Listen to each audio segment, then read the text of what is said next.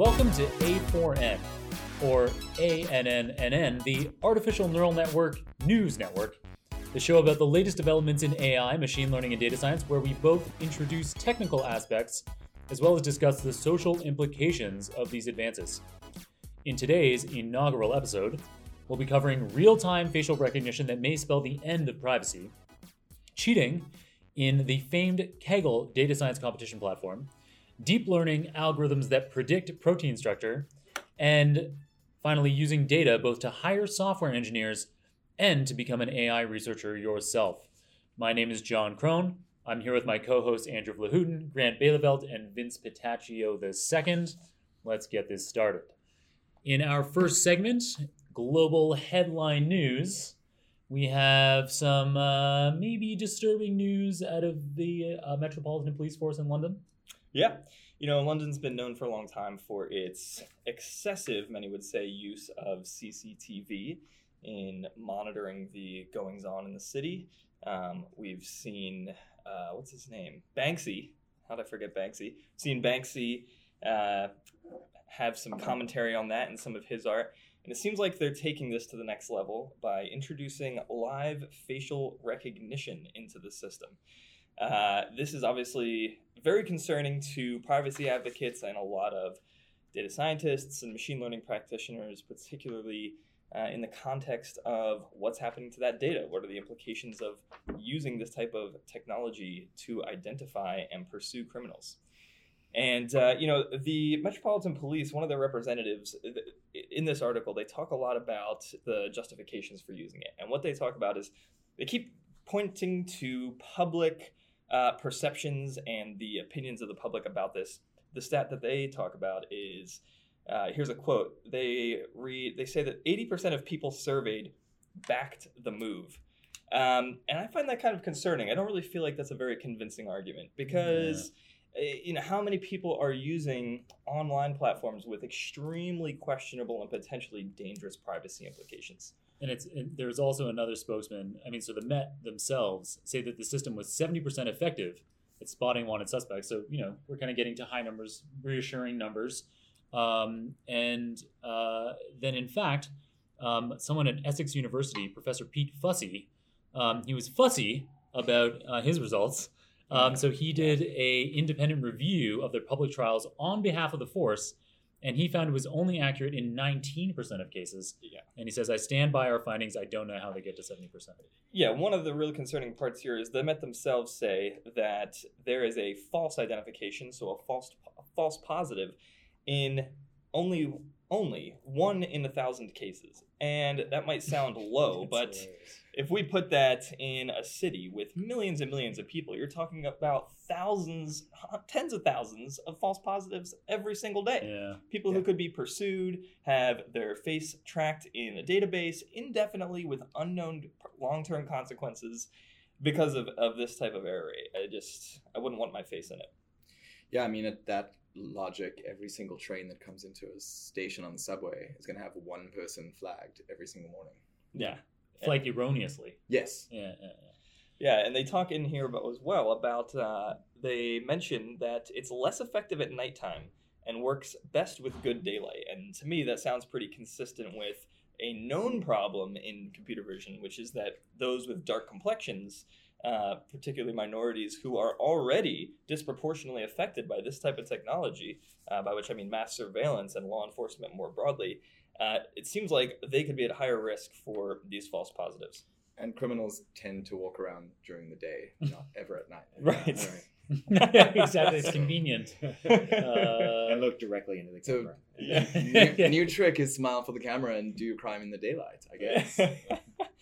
Yeah, and and you know a big part of this as well that I am concerned about is where they're deploying it. A big problem we have here in the United States is that we tend to have this positive feedback loop of law enforcement targeting areas that are known for having high rates of crime, which is defined by increased police presence. And so you have the targeting of certain vulnerable populations by police, which results in greater um, greater purported rates of crime, which is then used to justify greater police presence in these communities. And I think we're seeing the same thing here because the uh, someone named Mr. Ephgrave from the Met says, "quote The Met will begin operationally deploying live facial recognitions at locations where intelligence suggests we are most likely to locate serious offenders." Unquote. So I have very real concerns about the same kind of situation happening where we end up in this positive feedback loop of catching people uh, in the same locations that we've historically defined as high crime areas because of discriminatory policing. Uh, a funny example, I mean, not uh, an interesting example, maybe I shouldn't say funny example, but uh, talking about putting cameras in areas where you're likely to find people.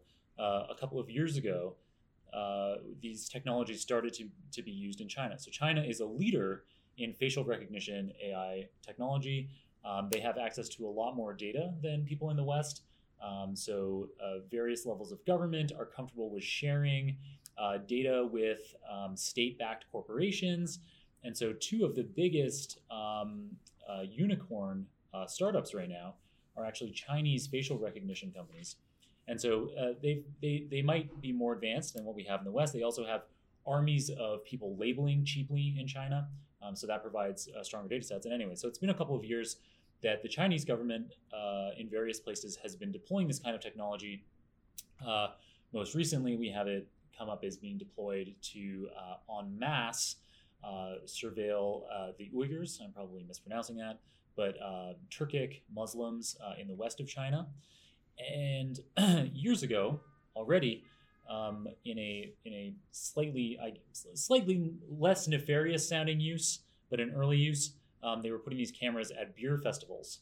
So as you entered a beer festival, everybody had their face detected by a face recognition camera, and this was kind of like an early use case where they were like, "Yeah, we we successfully found three people who'd been on on the on the lam for years."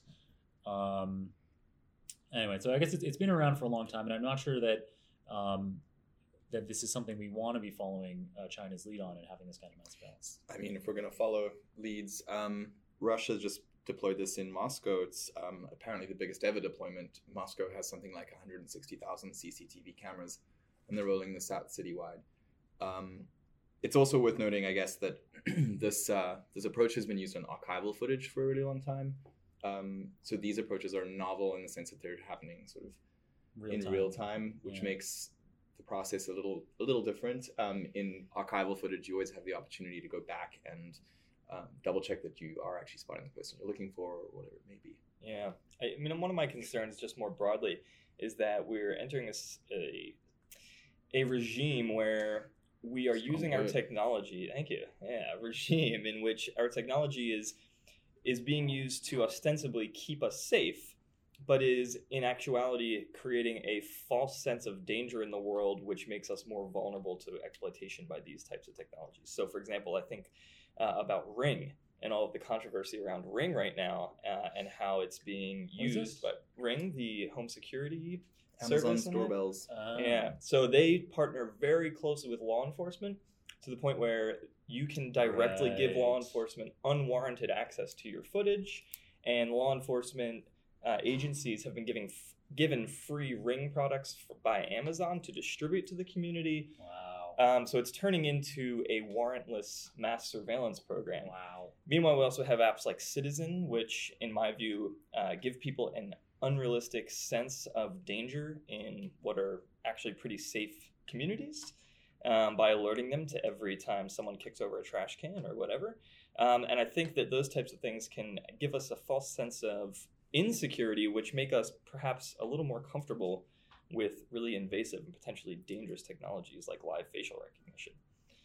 Uh, I had a happier example that we could share as well. I guess maybe not entirely happy, but uh, it also isn't exactly real time. But um, they were uh, recently, I, I, saw a piece about um, a group that was using facial recognition to scan thousands and thousands of old photos of um, concentration camps during uh, the Second World War. Uh, and then people would come through with families of their loved ones who were lost.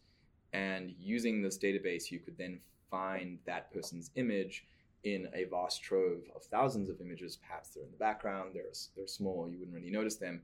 And that kind of helped to, uh, you know, for people who had lost pe- uh, loved ones during the Holocaust, they could then trace back and find out what actually happened to them, like which camp might they have been sent to, where did they actually die, a little bit of sort of clarity on what happened to people, which I thought was kind of a nice um, use of the technology. Yeah, So not always for bad. for sure. I, I, I think where I get concerned is when governments have access to this type of data that the genie gets out of the bottle in such a way that we don't necessarily know how the data will be used in the future.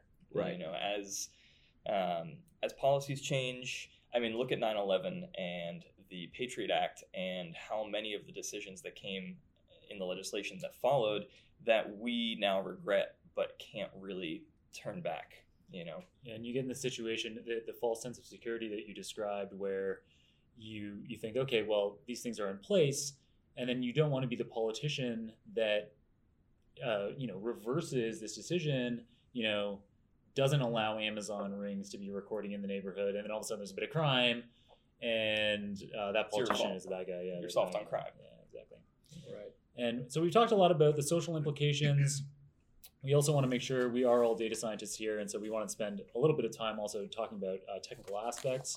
And so um, for this kind of work, uh, any kind of this facial recognition technology, um, of course, uh, you know we would all assume they're using convolutional neural networks, um, which are, as far as we know, by far the, the state of the art way to be doing any of this kind of um, visual spatial spatial recognition. And uh, we've mentioned some of the drawbacks of that technique. It is data hungry. So, um, in situations where you have um, some groups that are undersampled, or we don't have um, a lot of photo, uh, you know, training data that are taken at nighttime, we can end up with a lot of flaws in these kinds of situations. Um, you know, a lot of wasted time, maybe on on on behalf of the Met officers who are patrolling the train station or whatever. Um, and then also, you know, a lot of you know this, those kinds of false positives lead to uh, you know distress among the, the civilians as well for no reason. Um, so I don't know if there's anything else people want to talk about in terms of techniques. Maybe we don't need to get into too much detail. Yeah, in the article, they go a little bit into detail about how they're doing it by identifying what they call face prints. So they identify uh, a number of facial key points, corners of the eyes, top of the ear, tip of the nose, Right. tips, ends of the mouth, and use those and their uh, relationships in space to one another to identify a unique face print for an individual, which they Right, compare right, against a database. I wonder how much of that doesn't come down to just kind of vector math in data science. Uh, it might, you know, uh, the, the way I understand it can be done as well is to is to use a, a convolutional network to essentially transform an image of someone's face into, say, a 64 length vector of numbers, and then we can just look for other 64 length vectors of numbers which represent other people's faces in the database that are Right. close in uh, you know close mathematically to that to that vector Yeah. and in that case you know various numbers in that 64 dimensional vector in in in a sense represent features of the face but not sort of in the classical way that we uh, come to recognize them Yeah. So to make this work, uh, it sounds like a kind of way that this could ma- be made to work efficiently. In order to have the initial convolutional neural network be trained, we're going to need training data of lots of points on the face labeled well, which, as we as I explained earlier, uh, China is a leader in getting these kinds of labels. Um, but I'm sure no, you know, there's no doubt that there are other labeling farms producing that, so we can use that, and then you can uh, run that across a set of um, known felons. And supposedly, this technology is only being used on databases of severe criminals, whatever that means, and somebody gets to arbitrarily decide that threshold. But um, then that can be used to annotate those images. Those could be put into, say, a 64 length vector, and then you have a very efficient way of searching over um, all of the data that you're grabbing in real time. All right, so that is enough uh, coverage of our first topic. Um, we have more coming up for you next. All right, our second topic is in the sports section. We have Andrew uh, talking about, well, maybe not sports per se, but competition and unsportsmanlike behavior, that's for sure. So uh, I understand that there has been uh, some prominent cheating in the Kaggle competition recently. Right, right. So, John, um, so you guys know about Kaggle. It was bought by Google a couple of years ago. I actually did not know I they were didn't- bought by Google. I like very vaguely remember that now. wow. So it, uh, it it's a way for companies to sponsor data science competitions. They'll they'll publish their their data.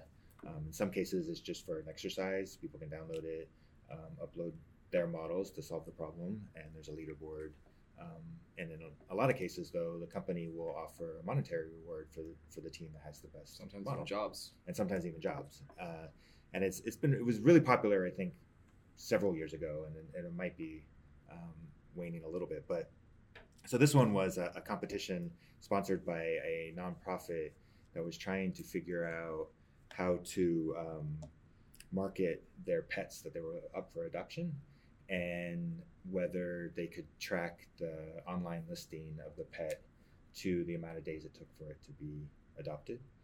Um, and one team uh, eventually won the competition and blew everybody else out of the water. Do you have the Do you have the name of that team? It was like a comically bad name. Uh, Uh, kind of- best best petting. Best petting. Totally Ugh. not cheating. That was the team name. Doesn't make you feel good, it? no, it's not a great name. Uh, so the way these things work is uh, you have they they offer a, a set of labeled data and then they offer some set of um, unlabeled data and you can use that data however you see fit um, to come up with the model uh, and then you can upload it uh, and then there's some unlabeled data that they give you that then you upload your scores on that data and then whoever's got the best uh, result wins um, so what happened was this team uh, who had some prominent um, people on it so if you're really into Kaggle and you're really good at Kaggle, you can earn points. If you earn points, you become masters and grandmasters, and they had a couple grandmasters on this team. Right. And uh, shortly after the competition, the nonprofit reached out to somebody totally different, who was I think an intern at the time. Um, can you take this model, or at least the top three models, and put them into production, that we can actually use them in real life? And so he started looking at. it. He could not figure out why this team won. Uh, and so he um, he wrote a really good blog post that, that's that's linked in this article, talking about eventually how it took him a couple months to um, deconstruct the code. It turns out this uh, this winning team had scraped uh, decisions off the website of this nonprofit and then encoded them in a rather clever, although not ridiculously hard to find out way Right. um, uh, enough so that when you read it, it takes a couple of times to read it to figure it out. But then you could see how somebody could like deconstruct the, the hashing algorithm. Right. Um, so basically, ten percent of the time, every time this went to uh, uh, to predict um, an adoption or the time it took for an adoption, it just used the results that it had already found from the website. right. Um, so there's a- they've done this before, right? This is something. This was like this was a, a Kaggle Grandmaster. Um, so from the company H2O.ai, which is like an open source um, AI software platform. It's supposed to make building AI tools easier. They are very proud of all of the Kaggle Grandmasters they have. They claim to have one of the largest teams of Kaggle Grandmasters in the world, and so I guess there's like a lot of pressure. And so this particular individual on the team uh, who has now been fired from H2O.ai. Correct. He's admitted to actually he's kind of he kind of honed this approach of he maybe even became a grand I don't know maybe not didn't become a grandmaster but uh, maintained some of his grandmaster status by uh, repeatedly using this approach for scrape using tra- scraping data from the internet that would then in some cases be used in the evaluation data set in Kaggle and having this like inbuilt hash to store attributes about those data. Yeah, so he did it at least one one other time. It looks maybe like it was uh he was protesting the fact that you can use like some pre-trained models on the thing, um, and then a couple other times he's yeah he's he's done some questionable actions, and so now he's banned from Kaggle as well as his. Um, there were three people on the team. Two of them had been banned. Um, it didn't go into why the other guy wasn't. Um, but it was uh, uh, he did he did offer he came out with a statement and said exactly that he wanted to maintain this grandmaster uh, uh, title. It was more about the points. He offered to try to give the money back. Mm. Um, but the question I had for the three of you guys, based on this, is: Do you think Kaggle is often sort of recommended for people breaking into data science to hey hone your skills, um, put it on your resume that you know you, you were in the top ten percent or something. Do you think that that is still useful for people trying to break Mm. into data science, or do you think that's sort of played out in so much that it's so much it's so easy to cheat? It doesn't really teach you anything because maybe the data is too pre-calculated.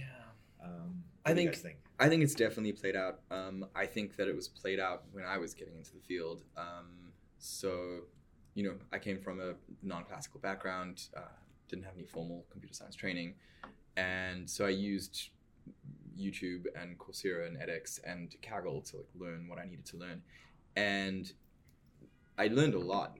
Don't get me wrong, but I think relying on the rankings to then uh, measure a candidate. So you know, candidate comes in, you're looking to hire a new data scientist, and you want to know um, how many Kaggle competitions they've entered and, and what their scores were.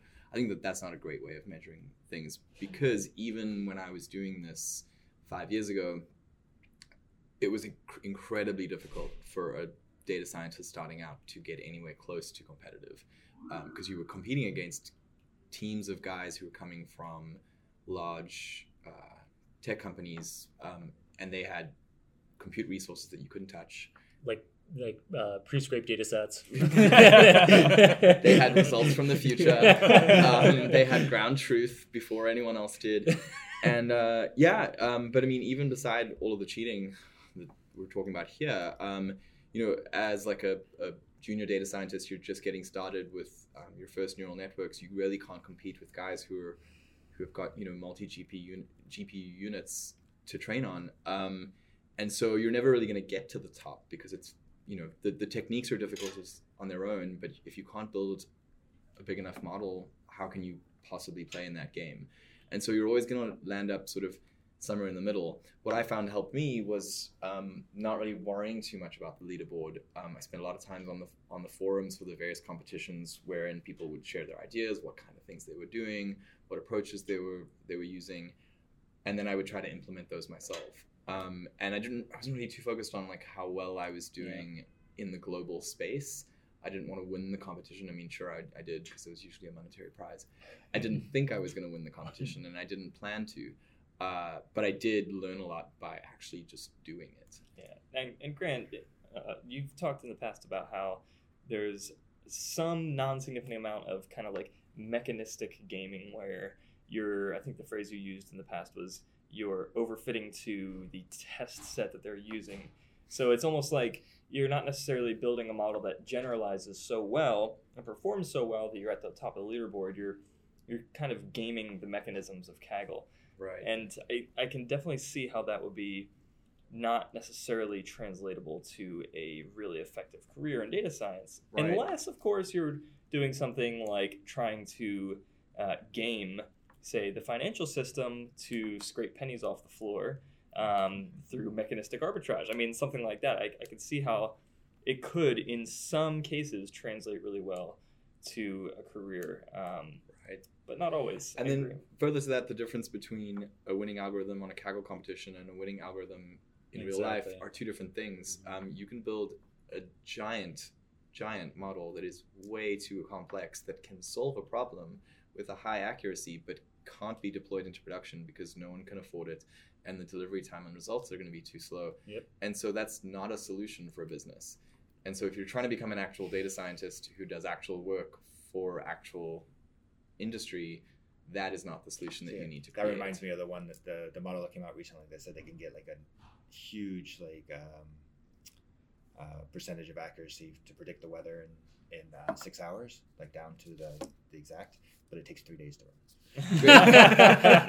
so what you could do is just find out what the weather was two and a half days ago. Yeah, Um, they used the uh, Kaggle cheating method. They look back at the weather reports.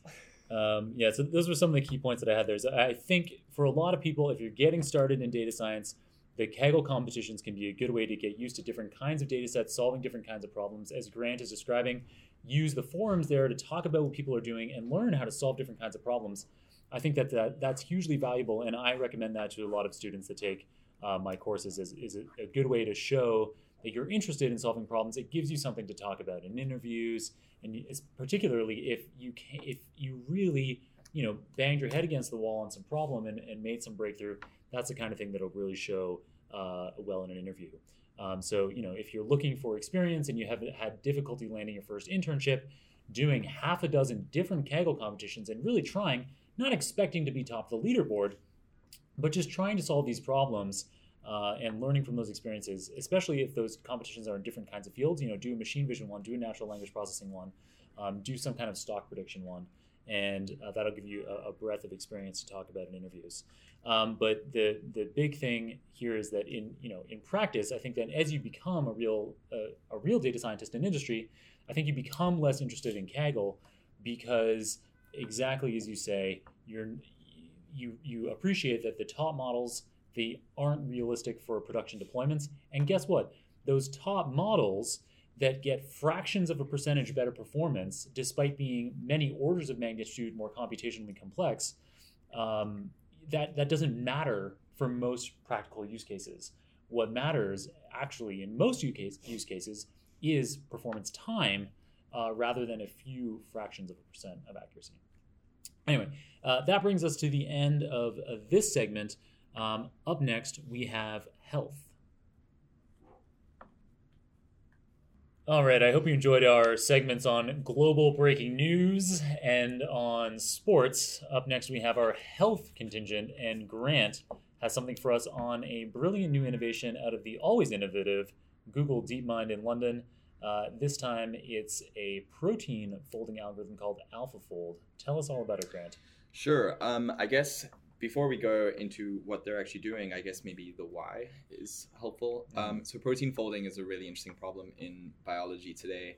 Uh, essentially, we we generally know that uh, we go from DNA to an amino acid sequence, and then an amino acid sequence is just essentially a. Well, you might have yeah. to back up there a second, even uh, that. Uh, so so uh, so proteins these are the kinds of they're they're everything that does work in our body, right? Basically, of course. And so, a, different kinds of proteins make up our skin, allow us to see, and everything. They create enzymes, which have you know uh, chemical functions in the body, digesting, breaking things down, building things up. Um, they're fundamental to essentially every single biological process in every single living organism. And and the particular configuration of all of these proteins is encoded in our DNA and slight variations in those DNA sequences can lead to slight differences in protein function or maybe even a totally ineffective protein. Right? Exactly. And so the basics of a protein is a long string of amino acids all joined together in a linear fashion. And once that whole string is put together, kind of like a string of beads, it folds into a, a three dimensional structure. And uh, that three dimensional dimensional structure is a really critical part of how a protein works. It's course, important yeah. for, for what makes the protein tick. Um, if a protein were to fold incorrectly, it doesn't work at all, and it's junk. Um, in fact, a lot of diseases are a result of proteins perhaps folding in- incorrectly. That could be because of a, a mutation. So there's a, a, a, wrong amino acid in that string of beads. Um, it's like sickle cell anemia. Exactly. Yeah. Um, so a problem in, in biology is to try to predict from the known amino acid sequence. That's an easy enough thing for us to figure out these days with uh, genetic sequencing. But uh, if we know the, gen- the sequence of the amino acids, how do we predict what the 3D structure is um, of a protein? Uh, it's actually a really challenging problem. Um, and there are a couple of ways that we can find out the shape of a protein empirically. Uh, there are a few biological methods that we can use, but those methods are slow, they're expensive, and uh, they're really difficult. So at the moment, we have protein structures for around half the proteins in the human body, but of course, we, we need structures for everything else.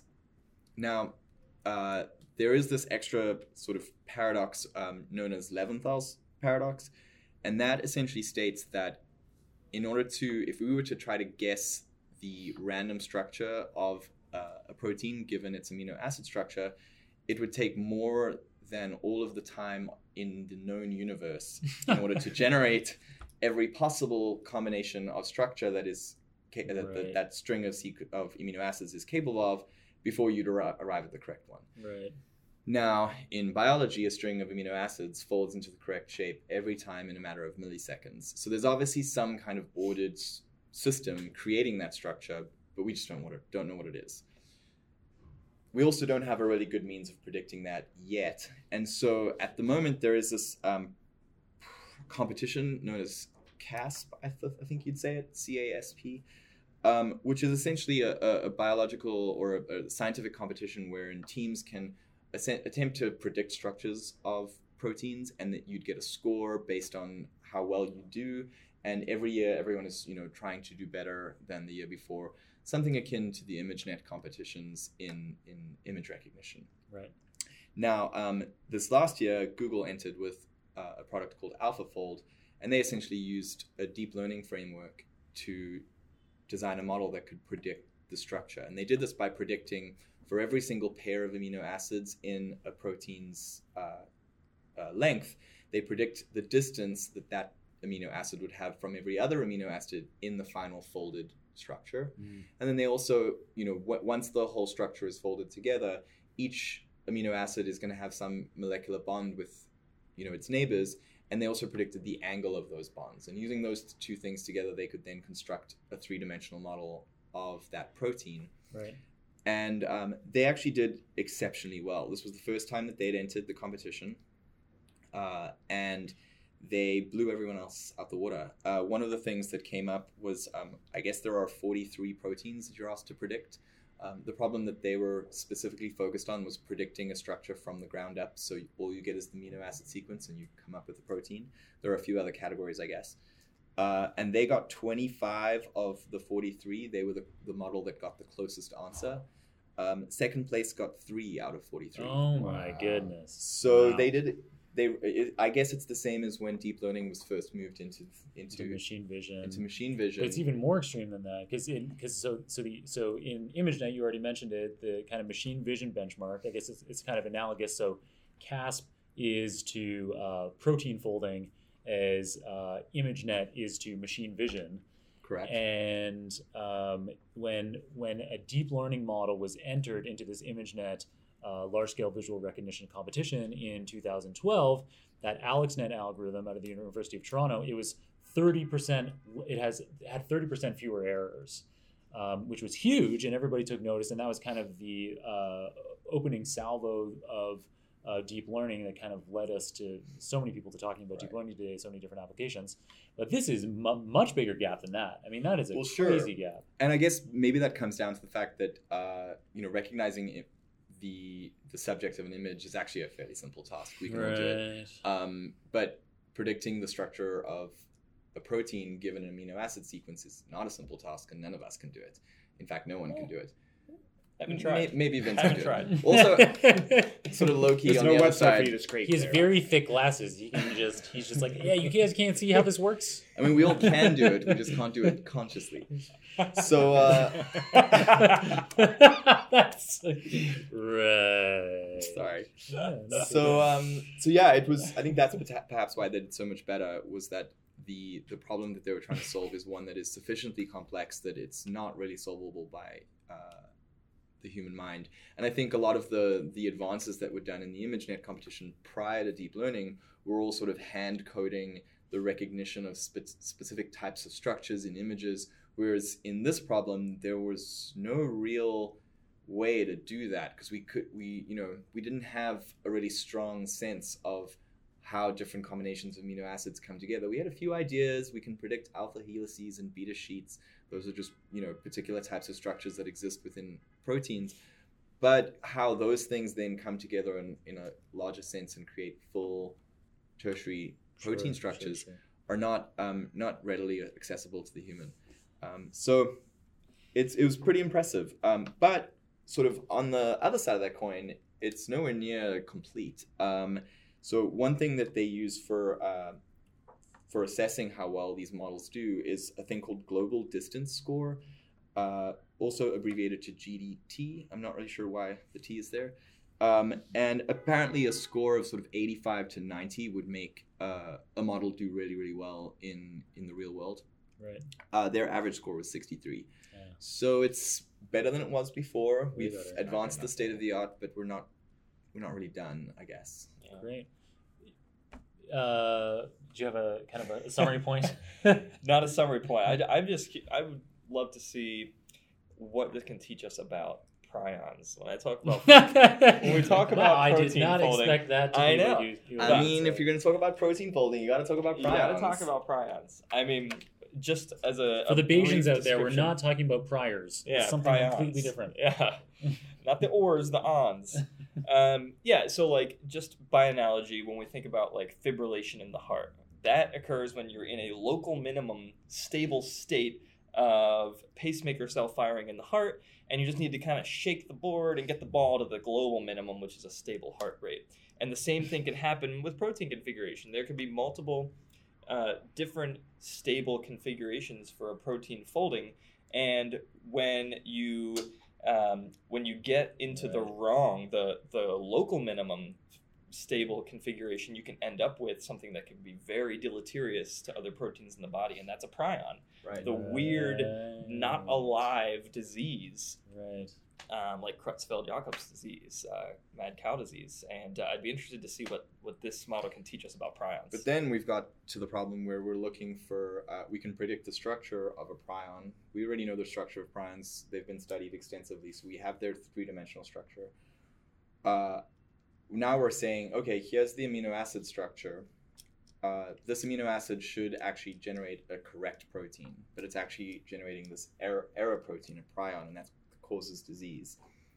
And the machine is not ever going to predict the error one. And if it does predict, sorry, the, uh, the yeah, it's not going to predict the error one. And if it does predict the error one, what we really want, the information that we're looking for, is why.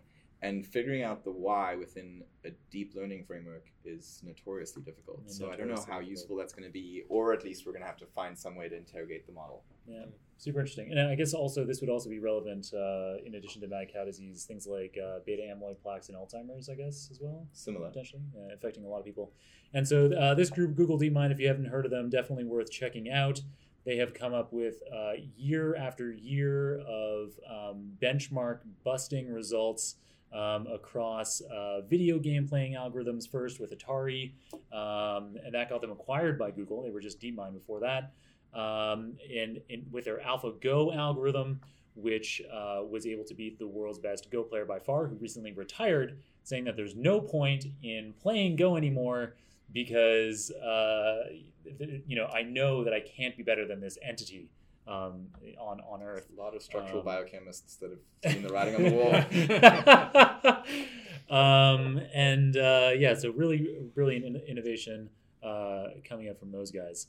All right, so uh, that wraps up our health section, and we just have one left for you. It's going to be fun.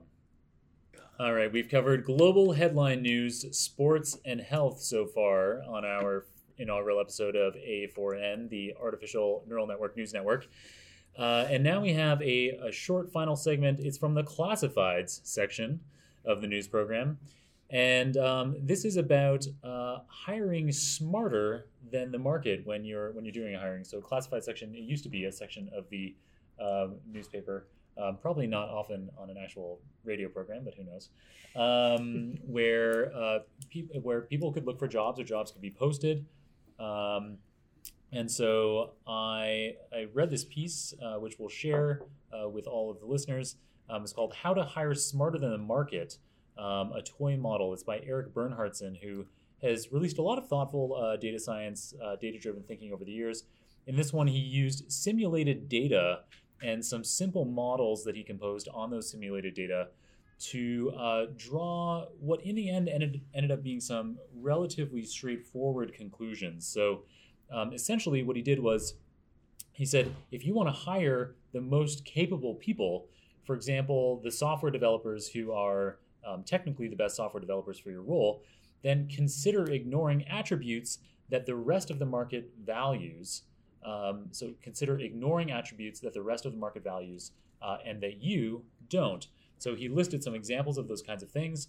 So candidates from non-fancy schools, candidates who didn't go to school at all and are self-taught or have some non-traditional path into the field, um, candidates who didn't get a CS degree, a computer science degree, candidates who never worked at any well-respected company, candidates who are low confidence, um, so they might interview poorly, um, candidates that could experience discrimination for other reasons, like being from underrepresented uh, groups or somehow uh, not fitting in with some stereoty- stereotype of what a software engineer should look like, candidates who need visa sponsorships, candidates who don't have your exact tech stack but could be strong uh, generalists, and uh, candidates who left the workforce for a while to take care of family, for example. So I just want to point out that I am all of those things. That's how we know you're a great data scientist. Rest my case. Um, so kind of a, a straightforward point there. Um, and, and, and, and maybe I'm just going to go right into uh, my last and, and, final point. We can talk about all of those uh, points in the context of this uh, final uh, article, which is a, it's an interview um, on FloydHub. So FloydHub is a tool that allows you to use uh, Jupyter notebooks uh, for fairly effortlessly building models that can be deployed on really high octane servers. And um, so they talked with a former intern of theirs named Emil Wallner. And Emil Wallner, he comes from such a non traditional background. So he has specific recommendations for how you could position yourself as an excellent um, AI researcher talent, um, despite uh, coming from a non traditional background. So, um, uh, so he talks about um, a specific path that you could follow. So he specifically recommends this fast.ai course, spending three months on that. Um, then spending three to 12 months doing personal projects, reproducing papers, uh, doing consulting, and then uh, flashcarding the deep learning book for four to six months. So this is Ian Goodfellow, um, Aaron, Cor- uh, Aaron Courville, and uh, Yoshua Bengio's book, Deep Learning, published by MIT Press. Um, it's a, a kind of canonical book in the field, and he recommends spending four to six months um, I guess flashcarding would mean writing the key points on flashcards and then quizzing yourself. Uh, and then doing the same thing on approximately 100 papers in a niche for two months, so flashcarding on those, and then publishing your first paper, he suggests. I mean, that's going to be, I think, well, you'd have to be very focused to get that done. I guess you wouldn't have a job um, to get from uh, nothing to a few, within a few months, publishing your first paper. Um, but you know, I like his ideas in general. I, I, recommend reading the blog post in its, in its entirety if you're looking to become some kind of machine learning researcher. There's lots of great tips in there. He does mention, mention Kaggle competitions mm-hmm. um, as one way to get some experience. Uh, and then the final point is is really ties in with the the first piece that I was talking about from Erik uh, Bernhardsson, which is this idea that if you want to attract self-taught AI talent, then try hiring based on portfolio um, as opposed to based on resume. Um, have 100 trans- 100% transparent requirements, don't require cover or recommendation letters nor theory questions, offer on the job training, and facilitate part time PhDs and transitions into research roles. So I don't know if people just have general thoughts on, uh, you know, so for people listening who are maybe interested in, in breaking into machine learning, if we think these tips are, are useful. I think that if you were to follow everything that he said, you'd be pretty well set up for uh, for a job. I think that that would it would be hard to not get hired in that situation. Mm-hmm. I also think maybe that's a lot of what he said is a little overkill. Uh, it depends right. on the job you want, I suppose, right, right, and who uh, you are. You know, perhaps some people are more dedicated than others. Uh, as someone who I guess I consider myself a self-taught um, AI, you are for sure person. Yeah. Um, I didn't do a lot of the things that he said. I mean, to be fair, Ian Goodfellow's book wasn't really out when I was doing it, but even if it was, I doubt I was going to spend four to six months flashcarding the entire book. right. Um, so yeah, I think that there's definitely a middle ground between what he said and and and what is absolutely necessary. You know, minimum viable product or, or whatever it is. But I guess it also becomes a function of the kind of job you're looking for. If you if you want to go work for you know Google DeepMind, maybe you do need to step your game up. Yeah. Uh, yeah, and I think, and there's also, I, you do also, you have some advantages. You know, you do have some of the things. You know, your resume is is pretty good too. You know, you have a PhD and that kind of thing. So it's, uh, you know, you know, in a quantitative discipline, and uh, so the you know, so I guess he, he could be making the point that if you come from a non-traditional background, you might need to fight a little bit more. Um, and I think, yeah, he was specifically. I think he ended up now being hired. He is working as a uh, AI researcher at Google, which is a particularly, you know, we're not even talking about applications. We're talking about more or less, uh, I don't know, pure AI research makes much sense to to kind of define, but that kind of idea of um, being a researcher and publishing papers. And so, What was his background? Did, did he go to college? Did he have a degree of any kind? uh, I can't remember all the details now, but he he had this long and storied journey. Um, involved work all over the world in various kinds of fields. I can't remember if he had actually gone to uh, and- done any. I guess it's safe to say he doesn't have a PhD in statistics. For sure. You know, one, one of my thoughts when I read the uh, Erik Bernhardsson's article, great article, and I think, as you said, it kind of was pretty in line with a lot of our intuitive sense of the arbitrary nature sometimes of some of the hard requirements in job postings. But if we look at the entire list, it, it, it seems to, in many ways, call into question almost all of the factors that are traditionally used to discriminate between quality of candidates. And not that I ha- have a problem with that at all, but how, in light of all of these, do you actually do that? Like, how do you actually tell the difference between someone who didn't go to a non fancy school, didn't go to school at all, doesn't have a CS degree, never worked for a well respected company, who interviews poorly, and is good from someone who has all those traits and isn't great? I guess that's that's actually so that's uh, I feel like Emil Wallner in his piece kind of answered some of those questions. So it's this idea that if you if your interview process involves instead of evaluating like essentially all of those things um, that he listed, maybe not all of them, but the vast majority of them are things that you can tell from somebody's resume. Maybe all of them you can. And so the idea here is going from not um, not having a resume based um, application process, but saying okay, uh, we're going to do this based on your portfolio. Now, that said, I think you could still use a resume to showcase your portfolio work. And so maybe that's kind of the middle ground because it's, you know, it, the reality is you can't go out and talk or evaluate the portfolio of every single applicant that comes to you. Having a piece of paper that summarizes what you're like um, is, is critical. But, you know, you know, so if somebody can say, even if their whole resume was just a portfolio and then it links to their GitHub profile, or maybe something that would be, if this just came to me off the top of my head, but if you want to demonstrate that you're a great candidate for some kind of data science or data engineering role, you could build some simple web app that maybe somebody can upload something into, or and it kind of works in real time. I mean, that would be a really good demonstration of your quality that I think would be more important. You know, if you were looking for someone for a junior level role and they built a web app that is able to, you know, that you can draw a handwritten digit and then it classifies that digit, that seems pretty cool if they built that from scratch. Yeah.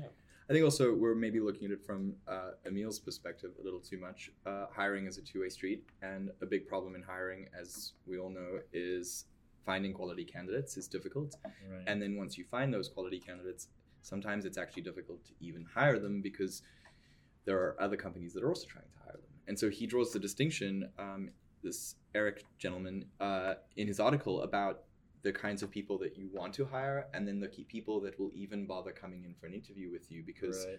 you know you maybe your company isn't prestigious enough or you aren't offering enough pay and so he talks about how when you put those two parameters on one one you're sort of cutting things off at the bottom and anything below this line is not good enough for us on the other side anything above a certain line is not you're you're not good enough for them. Right. and so there's a narrower band of people that that you have access to and he's what he's saying is that you know within those limitations you might not be able to get the kinds of people you want who have computer science degrees and also have you know five years experience and so on and so forth. So perhaps within that space it's more useful to look for people with non-traditional backgrounds. And you might find more of what you're looking for in other realms Yeah, that's exactly what his uh, simulated data and his models suggest. That's a great uh, way to summarize it. So uh, it's been wonderful having you listening to our first uh, inaugural episode of A4N, the artificial uh, neural network news network.